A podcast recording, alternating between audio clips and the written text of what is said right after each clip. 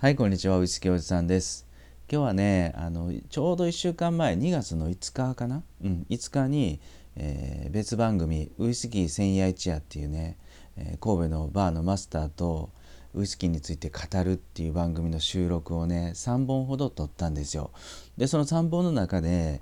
日本のねウイスキーを飲んだ時になかなか面白い、えー、味がしたのとか、えー、ある気づきがあったのでねその話をしたいなと思います。そしてその前にいつもの素敵な番組一つ清川の独り言、えー、仕事とか時事とか配信されてる番組で、え何やらこの清川さんはね最近そのブロックチェーンの話をされてます。で僕自身もやっぱりブロックチェーンは去年の終わりぐらいからめちゃくちゃ興味があって、えやっぱりここって避けられないですよね。うん、で何やら何やら将来的にすんごい楽しそうと、うん、そういうことでどうやって勉強しようかなと思ってたところですねスタンド FM でこの清川さんを見つけました。でブロックチェーンの配信を分かりやすく、えー、説明されてる清川さんはねまた面白いんですよ。一番最新の番組というか配信ではね仮想空間の土地が1億6500万円で売却。いやすごいでしょ。もうこれ見ただけでまず仮想空間の土地っていうのと1億6500万円っていうこの数字に、えー、びっくりしてしまいまして。思わず配信を聞いてしまいました、えブロックチェーンなんかビットコインなんかやられてて興味ある方はよかったら聞きに行ってみてください。はいさてえっ、ー、とねちょうど1週間前になるんですけど、え毎週金曜日毎週金曜日にねあの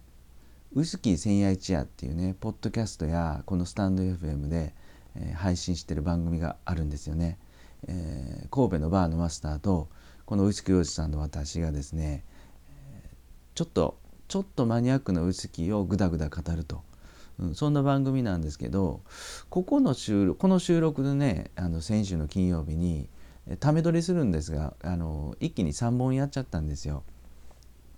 でその中でねあの日本のウイスキーを1本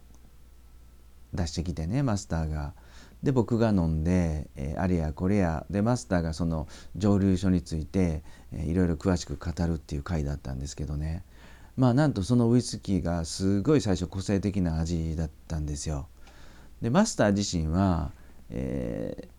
ー、回線をしてまず一番最初に蓋を開けて飲んでみた時には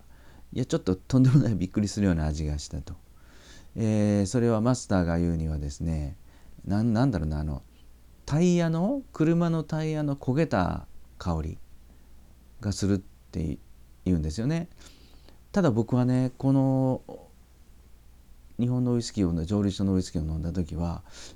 いや実は全くそんな匂いを感じなくてむしろねいやすっごい美味しかったんですよ。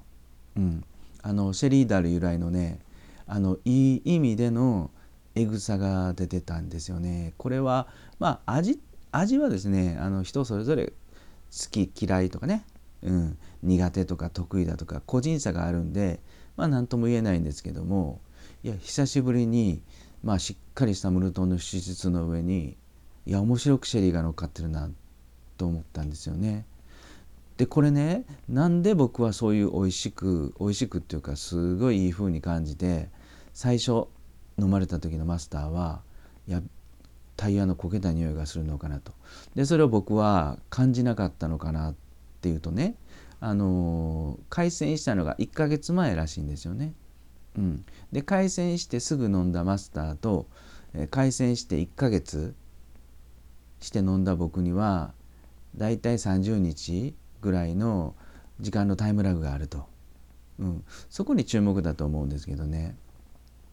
やっぱり少し回線してしばらく空気に触れさせてやると結構ねシェリーのえぐみっていうかその独特の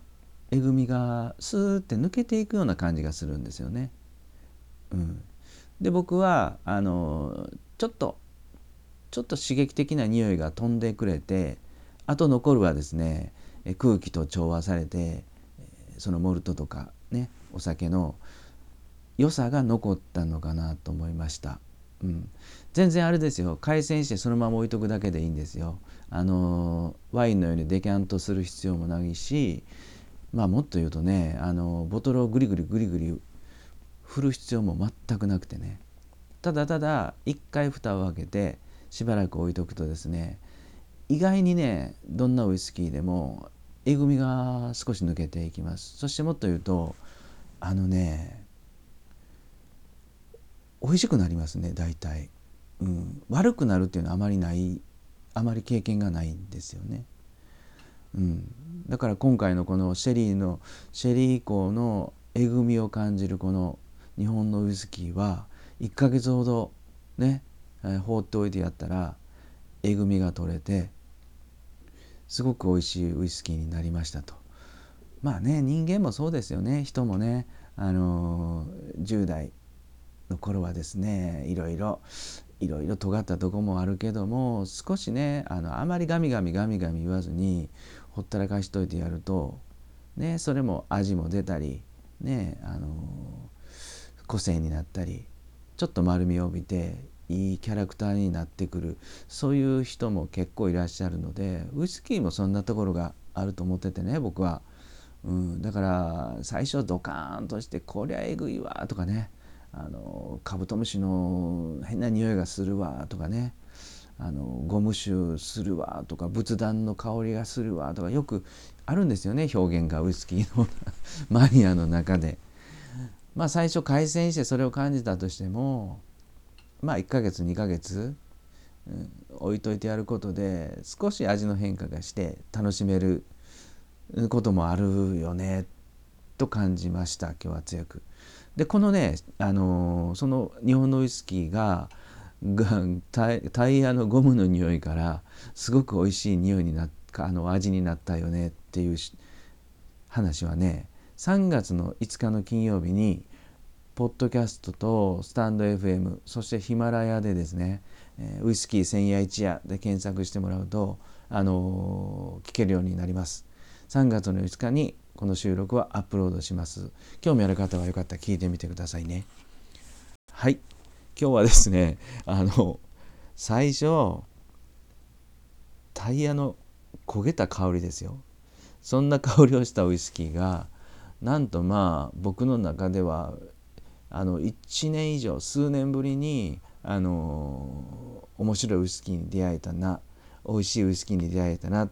と思った話をしました。はいいかがだったでしょうか？今日も最後まで聞いていただいてどうもどうもありがとうございました。それではバイビー。